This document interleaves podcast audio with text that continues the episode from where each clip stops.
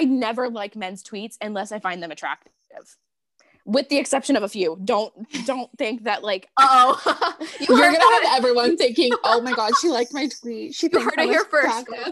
If Maya likes your tweets, she wants to fuck. Ladies and gentlemen, let's get ready to rumble! Get ready to rumble! Ready? Pump up the gym, yo, pump it up, yo, pump it in. Y'all ready for this? Hello, everybody. Welcome back to the PPG cast, episode 2. This is Lindsay. I'm Lily. And I'm Maya.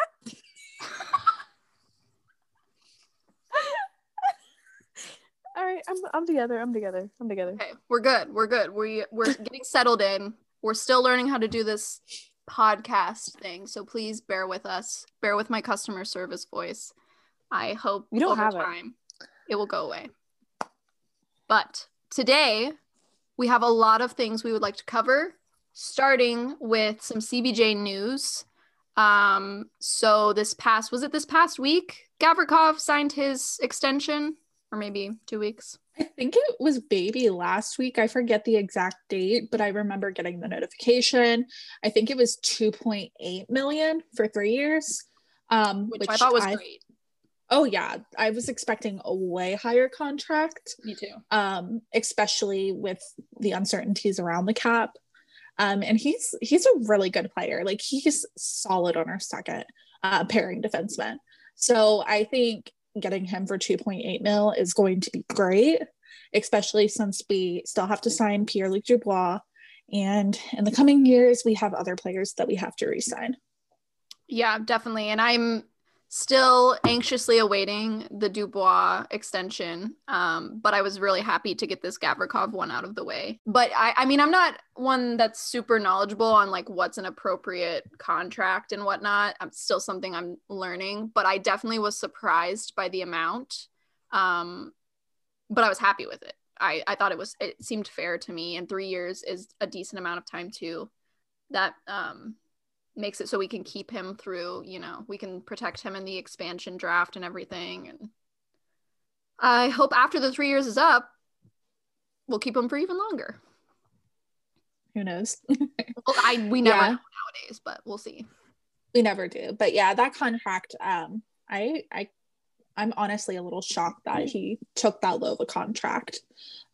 Maybe Jarmo pulled some inside moves to get it that low. But I was fully preparing for like a $3.3 to $3.5 million contract, potentially higher. Mm-hmm. So I honestly think that contract getting signed is really going to set everything for Pierre-Luc Dubois to sign, because money's not an issue now. Like, we have enough money right now for him, even with the uncertainties about what the future of the cap is going to look like due to everything going on. So I think it's just a matter of days before he resigns. Maybe, I mean, he's been in Columbus. Maybe he's working with Jarmo. He's like, hey, try to sign this person first. So I don't know. Maybe Pierre-Luc Dubois is our next GM. We don't know what's going on. Definitely. I saw he was in Columbus and I was like, oh, we should be getting a contract announcement soon. And then it's been like 3 weeks and I'm like, come on, can we please? Maya, since we kind of took the floor with the whole contract stuff, do you want to take the floor with the jerseys? No. Oh. I don't know what to say about them. I think they look fine. I think they're kind of ugly, but I think all jerseys are kind of ugly. So, well, I just want to know what the logo looks like. The premiere we got today, the little preview of the spots, I thought. Why the stars? Like, are we the Capitals now? Like, why? Because when I saw it, I liked it. But now that you say that, it pisses me off. Yeah, it 100% reminded me of the Capitals. Because they have that stupid little Capitol building, and then they got like the stars around it, like on the Washington Capitals jerseys. But it's just like, it just doesn't seem, it's a little lackluster for me, but. And I'm just really hoping the logo isn't, it probably will be one of the old logos, or if it is, I hope maybe they take like the green out of it. I don't know. I just really find the old jerseys to be really ugly. I hope it's Boomer. Yeah, I would love Boomer. That would be great. I hope it's Boomer. Anything with the cannon, I think, would be great. Yeah. I think it's definitely not going to be the current logo because it's reverse retro. Right. I don't know. I didn't think about that beforehand, the green. And it, but it would be ugly. Really cool to have that logo. Right. And I know I haven't been around since the beginning, and I know that that logo and those jerseys are nostalgic for everybody. I just cannot stand them, and I think they're really ugly. So if it has that logo on it, I will not be buying it. But I think Carolinas are really, really cool. They're having an homage to the Whalers. Ooh. It's awesome. It's so cool. And then the Canucks, I love the colors of the Canucks. It just seems like the CBJs took a whole 180. They were like, you know what? Instead of being the Blue Jackets, we're gonna be with this. We're gonna be Republicans, but it's red, and it's it's an ugly red. It's not even like a cute red. It's not like a burgundy. It's like a red, you know. I don't know. I think the red will be cool. There is a particular Twitter user that is very very upset about the jerseys being red. He comments on quite literally everything. I already know who you're talking about. And Maya just unfollowed him the other day. They are arguing with literally everybody on Twitter, Instagram, Facebook about the jerseys being red. They're saying, they reiterate 8 million times that we are the Blue Jackets. And then they give everybody a history lesson about the Civil War and how the Blue Jackets never wore red and blah, blah, blah. I'm just tired. I just don't care. It's not that deep. It's not that serious. It's a jersey that will be worn, twice a season, once a season? It's really not that serious. It's literally reverse retro. That's the whole point. It's reverse of what we are. Yeah. If we kept another blue jersey, it's why? It's not going to be reverse. Yeah. So I mean, I'm honestly a little excited for the red because it is something new. It's going to remind me quite a bit of the Devils and the Capitals to start off with. And even the Flames a little bit too. But I think if it's put together well, it could be really nice. I'm very interested to see how they put the white in with it. Because I mean, the pictures they released today, they weren't really that spoiling anything. So I think until we're able to see the full jersey and see it on someone, the opinions a lot of people have right now, unless they want to give history lessons, they're kind of invalid because everything looks different on a person, on players, on ice, you know? So I think right now it's just let's talk about some of our opinions, but at the end of the day, we really don't have a lot to judge on. Right. It just seems like wasting your energy arguing about why it should or shouldn't be red is so silly. And I just do not care that much about that. So I can't comprehend why people are arguing this. About it.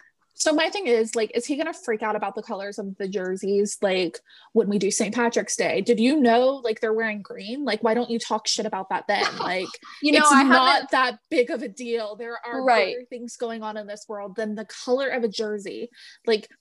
I'm pretty sure they didn't have Stinger back in the war. I don't think Stinger is a part of the history. I may be wrong. I'm sorry if I'm totally off subject here, but I do not think Stinger was part of the war. Exactly. And I don't think they played hockey in the Civil War either. So hey, Stinger's the reason why the North won. You're right. What Republican would go up against a wasp? What is he? I don't fucking know. A yellow jacket. A frog wasp. He's a yellow jacket, because a frog wasp? A jacket, a bee, and then we're the Blue Jackets, so yellow plus blue equals green. Oh, I don't like Welcome that. To our class with Lily. Thank you. I think that's what it is. I think I researched that one time. Because I would have rathered him be red or blue. It's just weird. The color green in there just really throws me off every time. I'm ugh. And I like the color green, but it just really clashes with, because it's a really bright green, a really bright red, and then a really dark blue. It's weird. Yeah. I think our colors, they just remind me too much of America, which is a bad thing. Not 100%. Like, yeah, right now I'm still embarrassed about this country, and I probably will be for a long time, but like things are looking better now, with something we'll get into conversation about later, but it reminds me too much of America. And people want to say keep politics out of sports when like literally the teams are wearing flags. I agree. It does look a little bit too much like America, which is why I don't like the colors. Like, I think for 4th of July, it's like awesome, but it's hard to celebrate independence.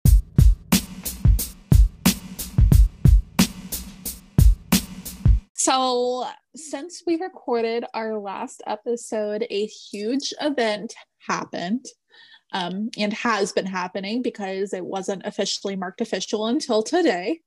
Thank election. God. So they can stop saying that the media doesn't decide the election. Bitch, since when? Every year the media's like, this person won, and then everyone's like, okay. This just happened to be the year people had issues with. Right. So spoiler alert, we're talking about the election. Yes. So Joe Biden has officially won the election. He is the president-elect. He will be our 46th president, which is huge. I think there was like 4 states that flipped, one of which being Georgia, the other being Michigan and Pennsylvania. They literally did what Ohio couldn't, which is very disappointing as someone who lives in Ohio. But he won. He is going to be the 46th president. We have 68 days, I believe, from the time we're recording this until he will be inaugurated. So I know we're all on the same page, us 3, about how happy we are about the election. If it had been reversed, this episode we would have been talking about what parts of Canada we were going to move to and who we were going to become fans of. So that's not a thing this time. So if you're interested, hopefully you never have to find out. But did any of you guys want to talk a little bit about the election, how we're feeling, anything like that? I would like to speak. Go on. I have a lot of thoughts. I have a lot of feelings. Okay. So one thing that I have been noticing is a lot of Trumpies. We should call them Trumpets because they're all a bunch of, but that's an insult to the musical instrument. However, with Joe Biden winning, there's been a lot of, I guess, speculation about how they're going to react, and like how they're down at the city halls, like protesting, and how it's peaceful, and notice how like Trump supporters aren't looting, like all that type of shit, because it's like the police aren't trying to actually kill you. So with that being said, fuck Trump. And I'm really happy Joe won.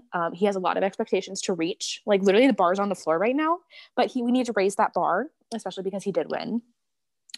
He needs to prove to everyone that he actually is about racial equality and fixing our justice system and fixing our broken police system, and, you know, defunding the police to a point where that funding goes to other more important things such as education.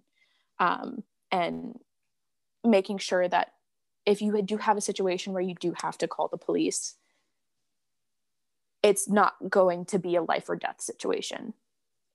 Because we are all white women, we generally don't have that. We do not have that issue. We will be safe no matter what. But for the LGBT, for the Black community especially, there needs to be a lot of reform that he has to get done. And with COVID going on, he has to get that under control and, you know, essentially re-shut everything down, because cases aren't going any lower. They're getting worse. Ohio's about to go to purple if it hasn't already. So at what point do you decide? And it sucks because we won't have him as president until January. And it's going to get so much worse. It's going to get way worse. And if we could just get it in control now, by that point we would be good. But yeah, and it's like, I'm Illinois, they were going on a 30-day lockdown, And it would be great if we could all do that. But at the same time, it's scary because people who aren't essential employees may have to stop working and they can't afford rent. So Trump's not going to pass a stimulus bill because he's a baby and he lost. So he's not going to do anything to help the Americans at this point. So it's like, we're stuck until January. And if the entire United States goes on lockdown before Joe Biden becomes the official president of the United States, a lot of people are going to be homeless. A lot of people are going to lose their jobs. Yeah. And it's just going to be a crap show. It's scary, man. It's scary that we had this in control, especially Ohio was leading as one of the, you know, better states in the beginning. And to see where we've gotten to now, I'm as someone who already had anxiety, this past year has just really been tough. It's a struggle every day. I feel scared every day. And I'm fortunate enough, I live at home still. And, you know, I'm stable. I've got my family I can rely on. But for the people that don't have that, I feel for them because I can't even imagine if I'm this scared, how they must feel not knowing if they're going to be able to take care of their kids, not knowing if they're going to have a place to live, not knowing if they're going to have a job. And I don't know how unemployment will work the second time around. They're going to have to extend benefits for everybody if that happens. But yeah, it's definitely like, I know you and I talk about this all the time, Lily, but it's definitely, yeah. He has a lot of standards to reach up until the end of his 4 years as president. He has to meet every expectation that has been set for him by the people who voted for him. And one of the main groups that elected Joe Biden was Black women, yeah, because of Kamala Harris. And having her as our first female vice president, a person of color, a woman of color, is absolutely humongous. Incredible. And Black women showed up and showed out, and we owe this entire election to that community.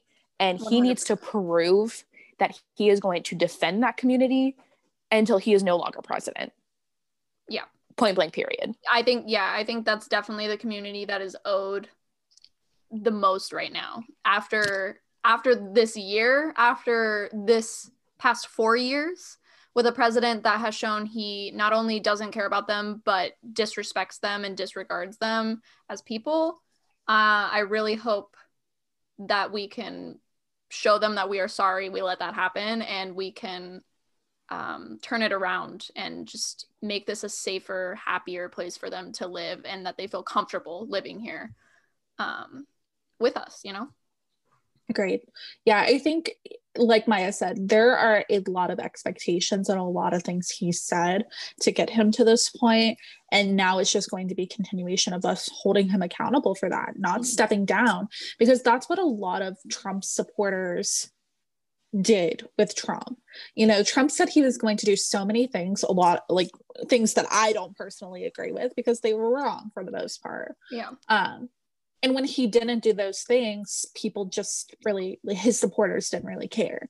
But I think with Joe getting elected and the support he received, we all want change. So we're going to be holding him accountable and making sure he stays true to everything he said that he's going to do, because that's going to be fundamental to this country literally surviving the shitstorm of Donald Trump being president, which I still cannot believe even happened in the first place. Like, I can't believe, and I can't believe over 70 million people voted for him again. I was like, shocked. Where have you been the past 4 years? Because I know it's not been the same country. Right. Was it Russia again? Like, what's going on? Because it was significantly more people voting in general, because I don't know, did Joe end at 76 million or was it still 75 million? I don't know. I don't know the exact number, but I know it was definitely the most votes for the president. He broke, ever. I think Obama held the record with like 69 million votes. And nice. Love that for you, Obama. And then, you know, Joe broke that by a lot. I think it was 75 million. And then Trump even broke it by a million. Yeah. He got, I think, around 70 million. So, and that's all he's focusing on too. He's focusing on, oh, I had the most ever vote. Like, sweetie, there is another person who was running who beat you. Like, let's I don't know if you knew like this was a competition, but you lost. That's like, that you know, go ahead. I don't know what I was going with. But then that kind of like puts us in like a really weird dilemma, because, you know, unless something with Joe Biden happens, like he dies or like he's unfit to be president, you know he's going to be the Democratic nominee like at the next election. But then at the same time, with how like tumultuous, like with how high the stakes are at this point for Black communities, the LGBT community, for trans community, like for all the communities that are being affected right now, especially immigrants and DACA and, you know, people literally getting shot by the police and like nobody caring. Yeah, exactly. Like Breonna Taylor, like no justice was given to her. Like her boyfriend's literally getting sued. Bringing it back. But if Joe doesn't prove to be what he's saying he is, but then we have a Republican candidate who's also 10 times worse, what are we going to do? Yeah. It's not like we can just be like, oh, like, I mean, yes, we're going to vote for the lesser of two evils, which is exactly what happened in this situation, in this election. But at the same time, Joe has these standards that he has to meet, but if he doesn't reach them and he's running again, these communities aren't going to get their rights. Exactly. Until we have a whole new election, like a whole new candidates where they have to go to the Republican National Convention and the DNC. And it's like, these communities are going to be screwed over until they get a president like Alexandria. I was just gonna say, I think she's eligible to run the next election, isn't she? She'll be 35. But the problem is that if Bernie's the incumbent, they're gonna go with, or not Bernie, I'm sorry, Biden's the incumbent, they're gonna go with him because he's already the president. That's true. Unless he decides, I don't want to run again. But it's like, it's this really weird situation where it's like, do we go with the person who's going to do nothing if he happens to do nothing? Or are we going to change again and risk the lives of these communities once again? It's a really weird situation that we're going to have to like figure out as it comes along. And hopefully Joe doesn't disappoint. Yeah. But it's just something that you have to think about in the back of your head, because at the end of the day, we might have to deal with this guy for like 8 years, you know? Yeah, definitely. Girls, it's a big responsibility keeping an evil villain in the house. You've got to feed him, water him, take him for walks, keep him from causing mayhem and chaos, and chewing the furniture. So we just wanted to highlight a few of the dumb hockey players on social media of the week. Taking it off at number one, I feel like it's going to be hard to beat him to be the dumbest hockey player on social media. Tony D'Angelo. Congratulations, King. You did something. You finally got first place at something. But he said before the election he wasn't going to talk about it until the results were in, and I think it was like literally an hour later he was already tweeting about politics and then deleted Twitter. Yes, so his last tweet before he deleted Twitter was, well, where's COVID? I guess it doesn't exist like during the election. It was something along those lines, and it's like, boy, so many people have just died within the past day. So don't be pretending like that it's not a thing just because you're not paying attention to it. So that's what led him to deactivate. He was gone for less than 24 hours. I think the worst part about that is if you had him blocked or muted since he deactivated, when he came back, he was like, I had him blocked. When he came back, he was unblocked. So I had to reblock him. And I know Maya had an experience with that as well. It's like, now all of us are stuck seeing Tony D'Angelo tweets when we really tried to block him out of our lives. But ultimately, his candidate lost. He is truly going to be the dumbest hockey player of the week. I can call it now for like the next, for like every single episode that we have until like he's no longer a hockey player, but I feel like we're still going to have to talk about him because he's so dumb and he tries to act like he's relevant because he's really not. Like, he's, you know, I think we should make a pact as a podcast to stop saying his name, because that is ultimately what he's going for. He's trying to be a troll. He's trying to be funny. And if we give him the clout that he wants, then he'll continue. So I think as a podcast, yes, he is, for 2020, he is the stupidest, most irrelevant hockey player ever. Okay? This is the only award he will win ever from this point. Yes. So from this point on, I think that we should not speak his name, and we should call him Voldemort. I was just going to say, yes. Because I do not want to waste my energy on a man that looks like he does. Because, honey, you are nothing special. You are not good enough to act that way. No. You are not Matt Barzal. You are not Brock Besser. You are not Tyler Sagan. You are nothing. You are the ant on the bottom of my shoe. Please shut the fuck up. The second dumbest hockey player of the week, Jared Seth Jones. Ooh, this is a hot take. Maya has a lot to say about this. So buckle up, everyone. This is going to be very, very knowledgeable, but also very ranting. I'm going to eat my popcorn while you say this. I'm muting. Okay. Jared Seth Jones. I would like to say that I respect you as a human being. I respect what you do as a hockey player. I respect all that you have done for young Black men. However, I'd like to take this point to say that what you're doing is completely reckless. You are advocating for a man who does not care about your community, but because you are privileged, you think it's okay. Like, I don't understand how, as a man, like, I physically cannot get it through my brain that you have seen everything that has happened over the past couple of years, like over the past year with Black communities, and continue to support the man that does not give a shit about your race. Because when has he ever advocated for a Black community? The one time he even mentioned, Donald Trump mentioned a Black man, was when there was one man, he said, hey, look at my Black guy over there, at one of his rallies. Tell me, what has he done as your president to show you that he cares about you and your community? You can deny it all you want, but you are Black. But because you are rich, you do not care, because the only thing you care about is your money. You care about the taxes that are going to be infringed on you. And yet you do not care about basic human rights that are being violated. Please.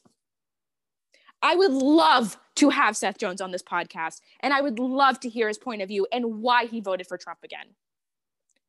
Again, allegedly, I don't know if he voted for Trump, but as far as his tweets and his likes go, it's pretty obvious. So, with that being said, fuck you for doing that, for making it a slap in the face to your community. I can't comprehend how much it must hurt as seeing a Black, like, if I was a Black kid and one of my idols was a Black hockey player like Seth Jones, seeing him support Trump, knowing that hurts my community, I would be devastated. But the thing is he's silent about it. He tries to be sneaky about it. He'll like tweets, but he won't retweet them. He's trying to hide it. Like, if you're going to be open and upfront, be upfront. Be like Tony D'Angelo. But you're scared. Why? This one's kind of a tie for me between Nathan Gerby and Tom Cicito.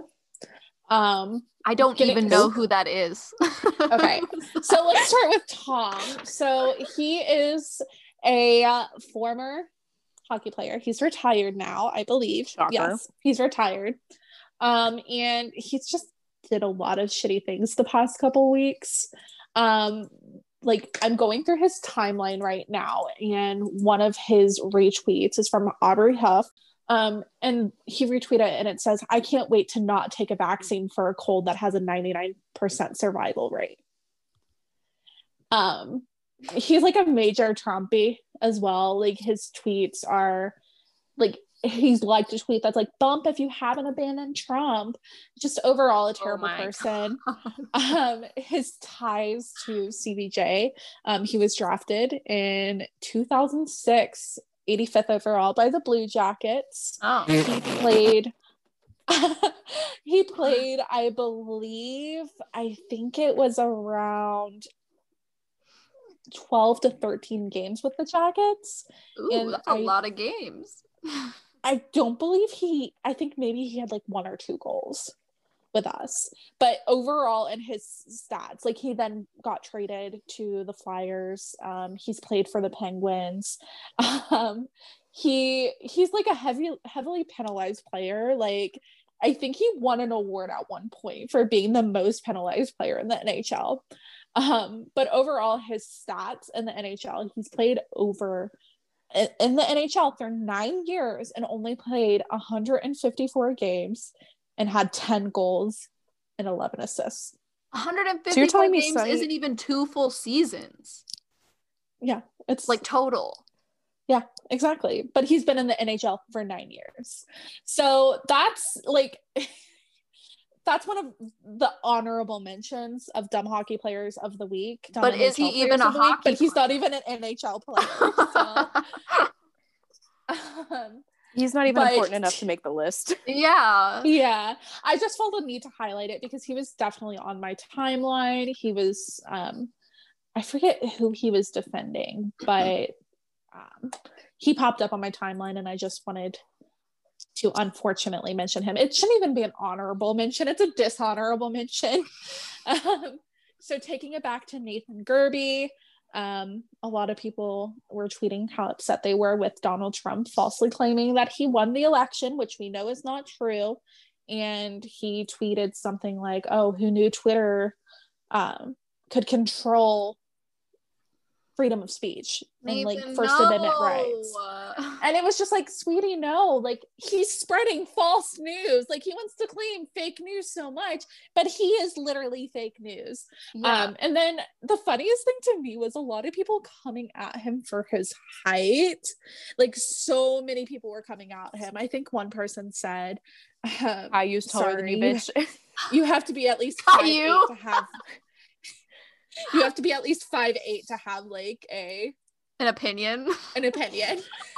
So a lot of people are coming at him for his height, and of course he's like clapping back at them. He probably doesn't even care about that though. Like, I did see him clapping back at somebody that was like, "I could like buy your life, son. Like, don't shit talk me." Like, basically, like that's like a more like not appropriate. Say that, Lindsay. It was like red. No, he said, "I may be 5'4", but at least I've won championships." But basically, like, he's flexing, like, that he's more relevant and rich and whatever, and in a more dad way than what I said. But I'm 5'4", but I will fucking buy you. I'll buy you. I'll buy your life. So I'm not gonna lie. I'm honestly not too surprised. Yeah. That his views came out like this. He's an old white man. Well, in addition to that, one of the things that really sticks out is back when the NHL first came back, it was the game that they played against the Bruins. It was just like the exhibition games prior to us playing the Leafs. Mm-hmm. And they all stood in the circle. Oh, and, yeah. We're basically honoring, they were trying to make it Black Lives without saying Black Lives Matter. And him and Cam Atkinson, they admitted to this too. They conspired ahead of time to go and stand next to Chara, because they thought it would be funny. Yeah. Like, it was funny, don't get me wrong, but it took away from the issue. You're so right. That is not the time to make a joke. shit. It was completely wrong of them to do it. That's really true. Really, I didn't even think of that, and I feel stupid for not thinking of that, but that's such a good point. And that's the thing. A lot of people didn't think of it. And honestly, you weren't seeing the media attention surrounding about what they were doing and what they were like, what every player was doing and what they were doing it for. Well, and you can circling back to the height difference. Yeah, you could partially blame the NHL for that too, because they made it such a discreet honoring of Black Lives Matter. Like, of course I forgot.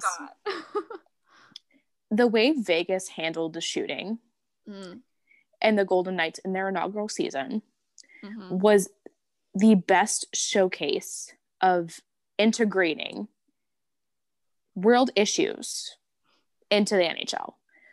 But because it was a country concert and there was like conspiracy theories that like it was like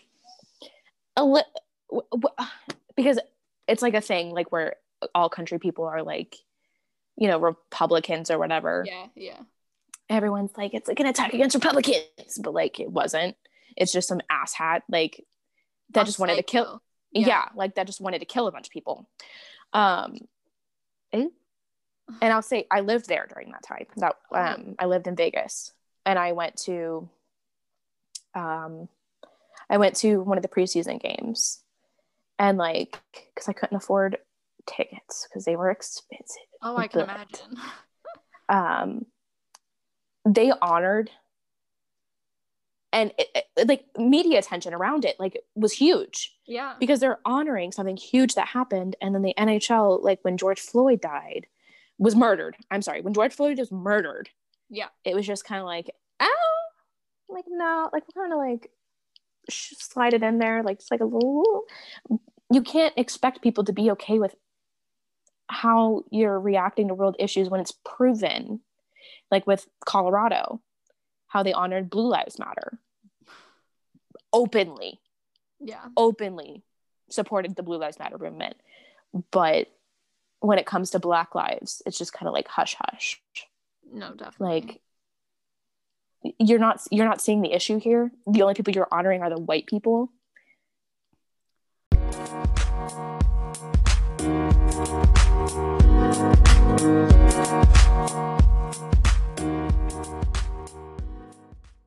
Before we get on to what probably everybody has joined our podcast for Get Tender with Maya, we wanted to talk a little bit more about COVID and the updates that have happened, at least within Ohio, since that's where we are all located.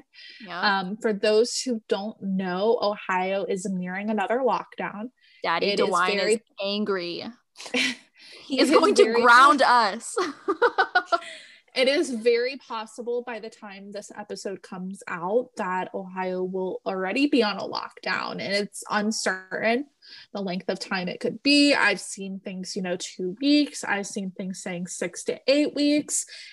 Nobody really knows what's going to happen, but I blame a lot of people for allowing this to happen. Those who don't wear their masks, those who are traveling unnecessary, those who are gathering in a non-socially distancing, setting. It's one of those things, I have an aunt who is about to be placed in hospice, and she is struggling with COVID. She was tested positive and she had a lot of pre-existing medical conditions, but that isn't what's killing her. What's killing her right now is COVID and the impacts it's having on her health. So I was pretty fortunate enough where COVID didn't necessarily directly impact me before this, but I'm still a decent human being where I realized it was impacting other people. So I was taking it seriously. No. I was one of those people where I like to go out. I was going out pretty much every weekend. I was going to hockey games. I was doing a lot of things that I consider very privileged at this point. But I took a step back from that once everything happened, because I read and I educated myself about how serious of an issue this is. At this point, I really don't leave home that often. I pretty much stay at home all day, every day. If I go out, it's to the store. Maybe I'm going a little shopping just for a couple necessities. I do online shopping for the most part. And I even get groceries delivered sometimes. But I don't go out. Like, I think I've been to maybe one restaurant in a sit down setting within like the past couple weeks. I order food, if anything. I don't go out to bars anymore. We went out for a Mexican a couple weeks ago, but that was socially distanced and we weren't sitting at a bar. We literally ordered a couple daiquiris and sat in our booth and stared at a guy that Maya thought was hot. And I think there was a point in this where we all started to feel this false sense of safety. Like, we felt like, okay, I'm going to slowly start experimenting, going back out. Because even I, who am absolutely terrified, I started to try and force myself to be comfortable. Like, I realize I can't hide in my house for forever. I haven't been to a restaurant in 8 months. I haven't really gone anywhere. There's a mall near me that's like outdoor, indoor. And I went to that because I needed to like return something and exchange it. And I only went to the outside part, wore my mask, used hand sanitizer, you know, all that jazz. Even that made me uncomfortable, but I was just trying to convince myself like that it's safe, and it's not safe. Yeah. Like, our cases are going up by thousands every day. I think now we've reached a maximum of 7,000 new cases in one day. And I realize that seems insignificant considering the number of people that live in Ohio, but there's still people. Who knows how high that could get if we keep trending in this direction. And yeah, it might be a small number in comparison, but what if those people were your family? And what if they were people that, like Lily's aunt, have pre-existing conditions where it could cause some pretty drastic effects, you know? Like, would you want that to happen to your family? No. So why don't you help, you know, stop the spread so other people don't have to deal with it too? Like, this is my plea. If you're not taking this seriously, please. I know wearing the mask sucks. I wear one to my work every day for 6 to 7 hours straight. We're not allowed to take them off. I can't breathe. I feel like I'm going to faint like 4 times during my shift. It makes me dehydrated. But if that's what I have to do to, 1, make money, and then 2, keep everyone I work with and everyone I interact with safe, I'm going to do it because I have to, you know? Go ahead. No, you go ahead. Okay. When I first moved here, it was obviously very different because things were starting to lighten up a little bit. Like, Ohio had just gotten off its lockdown. Like, things were kind of opening again. It was kind of like, oh, like, maybe it's okay. And then, like, Lily and I went out, like, I think a week and a half or 2 after I moved here, we went to Fours. They had masks. We were distant from everybody. You know, the bartenders were wearing masks. And we also we would go get brunch every once in a while. Obviously not very often because it's kind of hard, because it's like, you got to make reservations. It's just, it's a lot. And then I think the last time that she and I went out for drinks was in August. We went to Seesaw.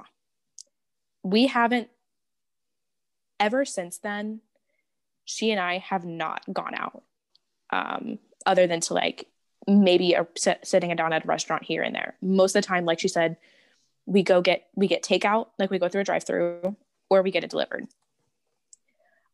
With groceries, sometimes we'll go to the grocery store, sometimes we'll stay home and order it in, because Shipped sponsor us. But it's just like, it's gotten to the point where, I don't know about her, but I don't feel comfortable going out anymore. No. It's not worth it. It's not worth the risk of contracting COVID.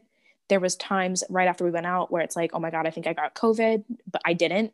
I didn't have any symptoms. I was just paranoid. The amount of times I've said that to myself. Yeah. In the past it's like, months. It's not worth the paranoia. No. At all. So after that, we stopped going out. The only time we went out was for like necessities. Every once in a while we'll go out, we went Christmas shopping the other day.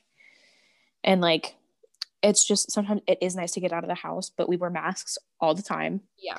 100%. She and I live together, so it's very hard.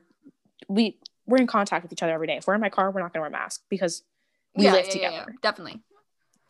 I was talking to this guy that we matched on Tinder, and he is a football player, and he got COVID, and before he tested negative, he was going back out already. And I was like, he was like, let's hang out. I was like, no. You're like, I'm not getting COVID. No, idiot. It's just, it's crazy to me. And Halloween. How many people are going out on Halloween? Oh my God. I literally dressed up just to take a picture at my own house. I literally didn't go anywhere. I get it, guys. I get it so much. This sucks. We don't want to do this anymore.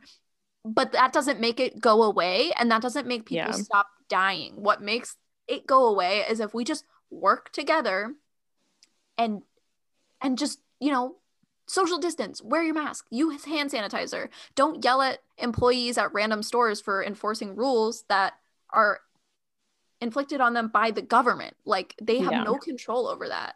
It's just so silly. It's hard to understand why people have such a difficulty with this. It just constantly feels like there has to be a fight no matter what it's about. And somehow this whole thing has become conservative versus liberal people. Like, liberal people wear a mask, conservatives think it's attacking their rights. Why? Masks aren't political. It's science, it's safety. People are suddenly not trusting of the government, thinking that this is some weird government thing, and it's like, no, every other country and the goddamn world is dealing with this right now too. This is a real thing. Doctors are saying it, scientists are saying it. Who else? Does God need to come down onto earth himself and shake you and say, this is a real virus? People are dying. What? It just, I don't understand. And I said, I can empathize with you. Wearing the masks fucking sucks. It's not fun.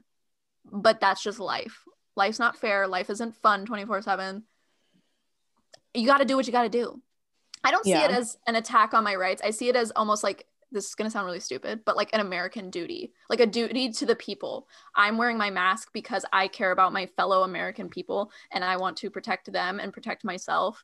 And if I've got to wear this mask, even if it isn't 100% effective, I'm going to do it because I care about you guys, even though you suck. That's what we've kind of talked about as well. I personally feel like if I was to contract COVID, which I'll be honest, I think I've had it before, but it was before they allowed testing and things like that. I literally went to an urgent care and I asked about it, and they said, oh, you can only get tested with CDC approval. That's before, over 200,000 people died from it in the US. Yeah. I personally believe if I was to contract it, I would be able to beat it. But I do not think people that I may have exposed to it and people that they could have exposed to it and so on, because there's so much exposure that comes with one positive person. Mm-hmm. I could not live with myself if I knew I was responsible for spreading COVID to somebody and they died because of it. Exactly. So going back a little bit to COVID, yes, with the risk of Ohio going on lockdown, one of the last concerns, of course, but since we are a hockey related podcast, we're going to talk about it, is what is going to happen with the upcoming season, because Ohio does house an NHL team. Believe it or not. Yes, is what is going to happen. Even though this isn't directly related to the NHL, college hockey is coming back. I believe there's not going to be any fans, at least with OSU. Very limited games. I think very minimal traveling too. I'm not sure the specifics because it just came out recently. But one of the hockey teams that I do follow that's with college is UMass, University of Massachusetts. And They started for the season because of COVID. They are offering their season ticket holders and new season ticket holders a virtual season ticket membership. So with this package, you get to have a fan cutout in the stands, and you can add additional for an additional cost. So like if you had one season ticket that you were buying and you wanted, you know, your boyfriend or your husband to be next to you, you could pay an extra like $50 to have them next to you. Oh, cute. That's fun. There's going to be virtual watch parties. You're going to get to take part in like Zoom conferences with coaches. There's going to be like playlists, timelines, opportunities to be featured in spotlights. There's going to be like raffles for gift cards. You get to put a message up on the video board for the players. Like, it's a really cool package, and I was very intrigued by it when I first saw it on Instagram. And it's at a very reasonable cost of $110. Which college hockey, a lot of times that's predominantly college students who are attending the games. Like, at least with OSU, if you're a college student and you bring your Buck ID, you get to get into the game free. Do you know, are they offering student discounts for those season tickets? Probably not. I don't know. I know they're probably hurting for some money right now too. Yeah, I'm not a UMass student, so I don't know all the logistics. This is just something that I saw, and it intrigued me, so I pinned it because I knew I kind of wanted to talk about it. That I would love to see NHL teams potentially do that. I know for the playoffs, they were asking fans to, you know, submit a sign and submit song suggestions, but that was very minimal, and it was for like limited amount of games. We're looking at potentially a 42 game plus season ahead. So I would love to see more and involvement, especially. It's a great way, you know, during a deadly pandemic to keep the fans involved. You can make money as well as the fans are, you know, benefiting from it, and the NHL is getting marketing. So it's something I'd love to see the NHL kind of notate as well. Like, hey, like, let's do something like this. I know personally, I'm a Blue Jackets season ticket holder. I have $400 worth of my tickets from last season that I don't know what's happening with. It would be really nice right now to have that extra $400, but they're literally saving it until like the plans for the next season are up. I don't know what I was thinking. I had the same thing where I had a little bit of money from last season left over. I immediately put it towards the next season, and I knew we probably wouldn't get to go to games this coming season. So I guess my hopes were for maybe like the next season, but I already like paid in full for it because that's just what I do. And I like really want that money back. Yeah. It just feels silly to have it just sitting there in limbo, or they've probably already spent it, I guess, but yeah, exactly. And that's one of the things for me, at least, you know, because we're not alone. I know people who have signed up for like 5-year plans. Oh yeah. I forgot their season tickets. Mm-hmm. They did that right before the ticket tax was added. Mm-hmm. I think 2 seasons ago, maybe last season, I don't know. But it's like one of those things. A lot of fans have money currently involved in this, like season ticket holders, and we're not getting any of it back. I don't even know if they offered to refund that money to anyone. I doubt it, because I swear they only gave the option of, you can put it towards next season and we'll add like a 20% bonus, which I was like, oh, okay, at the time, because, you know, things were starting to look better in Ohio, and it's like, oh, maybe, you know, the whole US will take after this, and, you know, we'll beat this pandemic, and like in a couple months things will be fine, which is not the case. It's honestly worse than it was back in March. It's kind of frustrating because, you know, I had to miss work recently. So an extra $400 would be great right now. I could put that towards Christmas presents. You know, it's a lot that would benefit me. And if you guys are going to keep my money, at least maybe start offering something that I'm benefiting from. It would be, yeah, that would definitely be really nice. Some sort of package or something that makes us feel like we're still, you know, and a hint of normalcy, I suppose, and we're still season ticket holders, because I don't want it to be like, I was a season ticket holder for these seasons, and then I took this season off against my will, and then these, you know, that kind of thing. I wanted to be like consistent, and I know that's not super important, but it's like I would like to be able to support my team in that manner, even if we're not able to be there in person. Yeah, here's a hot take. Oh, I feel like the only thing that the NHL cares about is the money. Yeah. In reality, what I see happening, they may do something to where they, you know, do the virtual thing, which would be awesome. But unless they get sanctioned by the U.S. government, I think they're going to try and push for fans to come. Yep. I mean, they're going to the NFL's doing it. I don't see why the NHL wouldn't try. They are going to do everything, ma'am. They're going to do everything in their power that they can to get fans into that arena. Yeah. The way I see it working, season ticket holders get to go first. So like you guys, I will not. I will sell my season ticket. Yeah, but like they'll like get those people in first. They'll have like certain seating. Yeah. Like every other seat or something like that, and ticket prices are going to go up because obviously it's a hot commodity to go to a live event. I personally don't see the NHL doing anything virtually because with this, with how they did the postseason, like Lily said, like just getting like a couple things from fans here and there.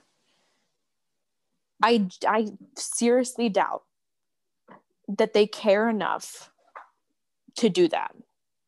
Because with college, it is student and fan-based because those are the people that are bringing in the college money, you know? People are paying to go here. Yeah. You don't have to, like, for pro sports, they'll get fans anywhere. They don't really care. I mean, yeah, because if you think about it from like a marketing standpoint, if they want to like look good to people, which the NHL doesn't really care about, we've talked about, but if they want to look good, they would offer some sort of something virtually, even if they were going to allow fans. What about the fans that aren't comfortable going but want to support their team? You should still offer something. And I don't know. And there's also the difference between the NFL and the NHL is NFL, for the most part, all of those stadiums are outdoor. And I feel like that's a little more safe. I don't know if that's something I've just made up, as long as people are spread out. But NHL's indoor, it's cold. Like that's a COVID breeding ground, you know? Like I don't think that's smart. And I know that they don't care what I think. I'm not a doctor, but, and they don't care what even if you were a doctor, they wouldn't care. Yeah. And that's the thing is that they're all, like the majority of the people high up in the NHL, conservative. Yeah. They probably don't believe in COVID. They probably don't believe in wearing masks. They don't give a fuck. COVID's Santa, and you can just choose to believe in it or not believe in it. Yeah. Like, they're probably just like, fuck it. Like, let's just get everyone that we can, you know, but without, you know, causing an outbreak. You can still make money. I'll buy a little cardboard cutout. That's fun. I'll do that. Yeah. I just have a fucking feeling. Yeah. Once January comes around, they're gonna be like, oh, we're opening games, and we're gonna be like, well, and I'm also, I thought I heard something about the January start date being pushed back to February now. I saw something about that too. I mean, based off of what I've seen and taking into consideration the NHL is wanting the money, they're definitely going to try to make this season work. I think a huge thing that's going on right now is the spike in numbers, and taking that into consideration, they're doing very little of that, taking it into consideration, but it's still something they're at least kind of taking a look at. And also taking players, like other countries, like we've talked about a little bit before, they're also experiencing spikes. A lot of players, you know, they're not necessarily U.S. born players. So a lot of them are in Canada. A lot of them are European. They're in Russia. They're in Sweden. A lot of players are scattered right now. And you know, there's going to be a lot of work that goes into getting them back into the US and Canada, of course, because there are Canadian teams. So I think it's something, there's a lot more logistics of it than they realize that is going to happen when they initially planned for a January date. Definitely. I feel so bad for people like Oscar. Yeah. Who have to, like, who are immunocompromised because he had cancer. And it feels like he's being forced to, like, come back. Like, ideally, like, I get you love the sport, but, and it's great that he played in the postseason. I think it's awesome. Yeah, yeah. That was amazing. But still, it's so scary. Dangerous. Like, postseason felt a little more safe because the bubble was really, really good, but I doubt they'll be able to do anything like that for a regular season. They can't. And right now, that's even what's being discussed, is they're not planning on, like, bubbles right now. They're discussing that teams playing in their home, you know, arenas is looking like the most likely option, which I do not personally see a way that is going to work. The NHL had 0 positive tests in the bubbles. Yeah. But when you're going out of the bubbles, we've seen NFL teams having the issues. Trust those guys to not go out, not have girls over. Like, there needs to be some sort of, like, reprimand, like a punishment. Like, if you go out and you break the rules, you're either not allowed to play for the rest of the season, or, well, and you're not getting paid because you broke the rules. Like, what other job can you just go break the rules and they're like, oh, oops, you know?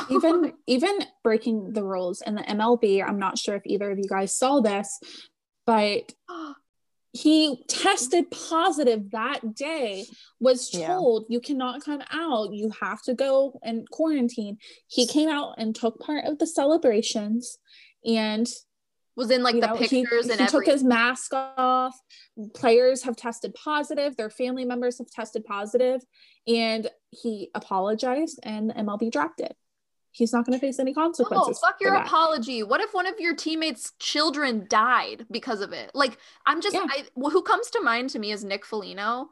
I love that man. His children are so precious. I know that they have those, I don't know the specifics, but I know there's, like, pre-existing conditions they have. And if, God forbid, he went and played and then comes home and, you know, potentially brings COVID into his home, what could happen to his children? Yeah. Is it really worth it? No. And what's crazy is the backlash that, was it Tuukka Rask that left? Oh my God. Mm-hmm. Like, how are you going to protect your players, like, from that, you know? Like, it's just, they left him out to dry. Yeah, they let people attack him and his character because he was going home to his daughter. The only person that actively defended Tuukka Rask was his agent. Good. If I'm remembering correctly. Yeah, but, like, so. The team didn't say anything. Mm-hmm. His teammates didn't say anything. Are you kidding? But if I was Tuukka and I had to go back to that environment, I'd be like, fuck no. Yeah, I'm not playing here. No.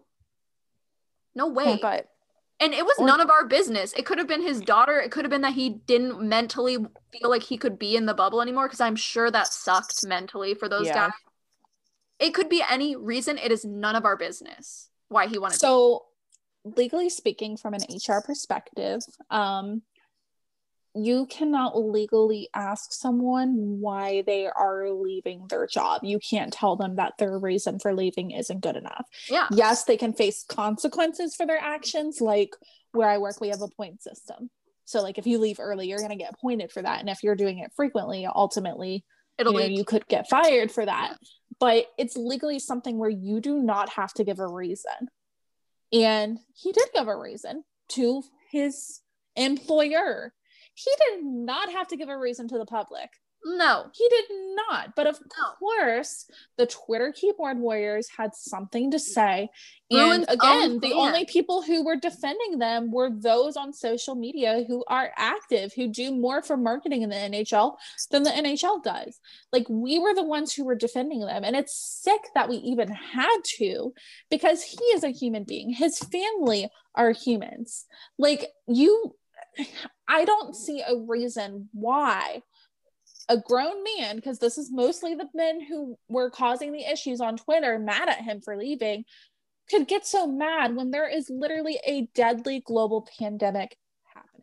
Exactly. Yeah. And I think going back to how the team Twitter account didn't even defend him or stick up for him at all, it bugs me a lot. This is a little off topic, but it bugs me a lot how the teams are so censored on social media.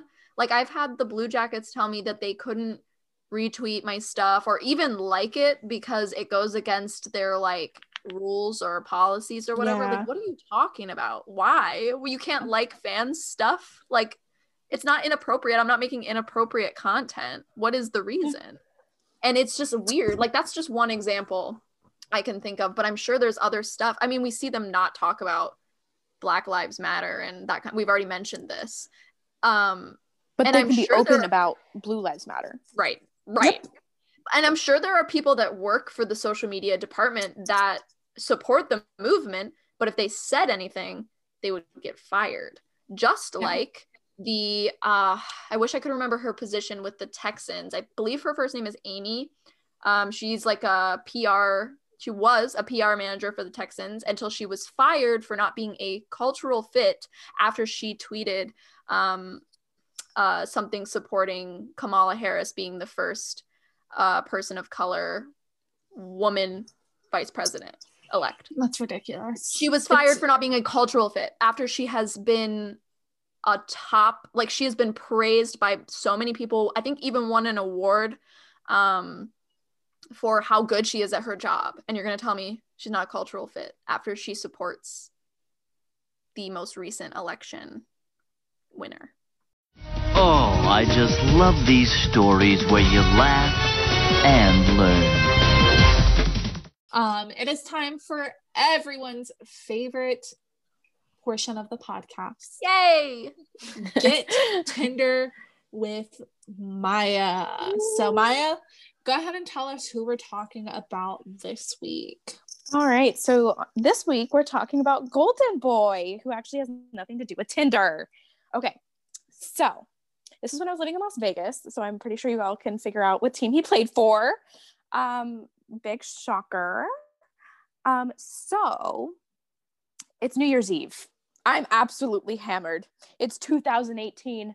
I feel like I'm on top of the world. I live in Las Vegas. I am thriving, you know, doing the damn thing.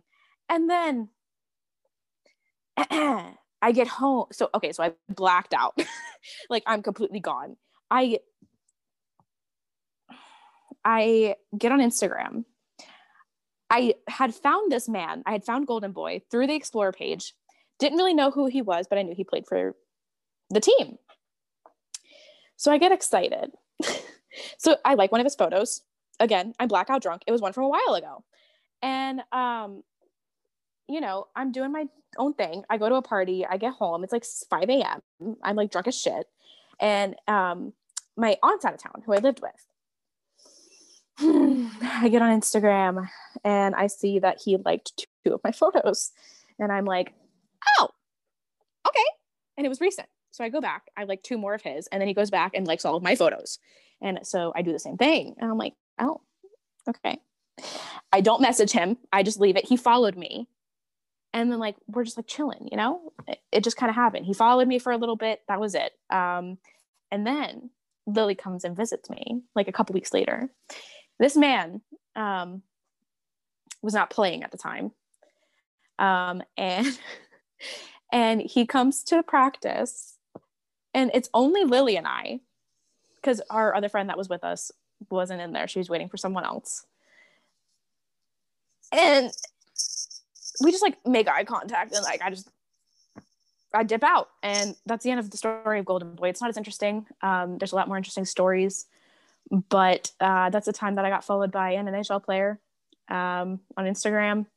He liked all my photos, and I never talked to him again. He did go back though recently and like liked some more of my photos, and I was like, oh. And he refollowed me and then unfollowed me again. I was gonna say we can keep this off the record, but does he still follow you? He doesn't anymore, but we went back and forth with like following each other. I hate when men do that where they'll like your pictures. You make a first move, and maybe they don't see this as a move, but as a woman, this is a first move. I like two or three of your pictures. You hit me back with a couple of likes. Okay, cool. I like another picture. It is now your turn. You need to DM me or we will never speak to each other. I am not DMing you first. No way in hell. Like, how did that man like every single one of your pictures but not DM you? I know. One thing that I do frequently is if I see someone that like I followed, because recently I hit 1,000 followers, which is very exciting. Woo-hoo! And like a bunch of people like followed me in that time, and I didn't really get a chance to like see who they were, and a couple of cute guys followed me. And so I was going through my timeline and I like see like this guy and he's a hockey fan, and I was like, oh, he's kind of cute. And so I liked his tweet, and That's weird. Just like didn't slide in my DMs, and I was like, it's your duty. All right, so we are towards the end of the episode. We are going to go ahead and end it with some questions and topics of the week. We did post a tweet earlier this week once the retro jerseys were revealed, asking how everyone thought. So we just wanted to highlight a few of the comments we've received. G Ray on Twitter, G_Ray34, said it's reverse retro, so I love the red and I hope it's the old logo. We kind of talked about that a little bit earlier on. G-Ray, I don't know about that. I would like to see the current logo that we have on the third jerseys, or like an updated version of it. I think that would be great, but we talked about that at the beginning, so we won't spend a lot of time discussing it. This one comes from Sam Rees. It's srees_8. He says, it's a creative idea, but I feel that it should remain a blue alternate because it stays true to the name Blue Jackets. I feel like there's still a great number of different jerseys that could be created with having blue as the main color. We talked about this a little bit too at the beginning. You know, it's a reverse retro, so it's the reverse of what our normal jersey is, which is blue. So that's at least what we discussed earlier. Did you guys have anything to say about that? I don't know. Not Blue Jackets reversed is the Capitals, but anyways. Blue Jackets reversed will be Jackets blue. Jackets blue, oh. Yeah. I thought Maya just died, like her phone died, not Maya died, her phone. All right. I'm alive, but I'm dead. And the last person said, this is from Jacob Efert. I apologize if I'm saying your name wrong. It's Jacob Efert 54. I'm certainly interested, but I'm going to reserve my final judgment until I see it, which is kind of the standpoint we all had. Yeah. You know, once we see the full thing and once we see it on somebody, that's really going to be the biggest part. Agreed. And our next one comes from Vanessa. This is one of my favorites. She is part of the broadcast. I am currently actually wearing my Mott Girl Summer sweatshirt right now. I love the broadcast. We know that. You probably see me tweeting about it, and I probably won't shut up about them forever. But she said, why is Vancouver the supreme Canadian city? They're liberal. Yeah. I was gonna say they're not problematic. I'm gonna start off by saying it is purely because of the broadcast.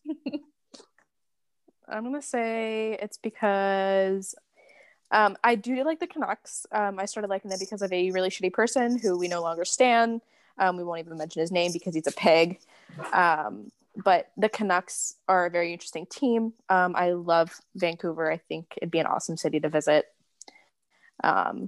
Vancouver is supreme and should be the capital of Canada. Agreed. The capital of North America, might I even add. Yes. If I dare say. You dare. I dare. Truth or dare? I dare say it. I'm so sorry. Go Vancouver. Vancouver, yes. So I guess that kind of spoils where we all would have moved had. Yeah. Darn. Yeah.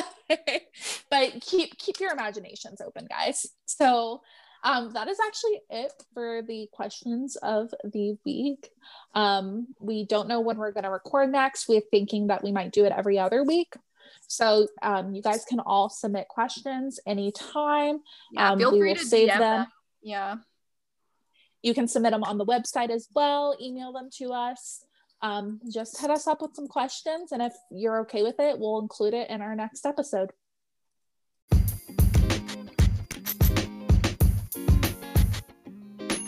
All right, so thank you to everyone who listened in on our second episode. We hope this one was just as good, if not better, than our first episode. We can't wait to talk to you soon. Make sure you are following us on social media. I am at Lily Schwartz on Twitter. I'm at Jackets Lindsay. What am I? Oh, I'm at Maya_Lillian. That's MAIA_LYLIAN. And that's for Kevin. If you're not already following us on Powerpuck Girls on Twitter, make sure you are doing that, and at the Powerpuck Girls on Instagram. And make sure to check out our website, powerpuckgirls.com. So this has been episode 2 of the PPG cast. Any final words, ladies? Wear your mask. Be a decent human. Love each other. Be nice to one another. Don't do anything stupid.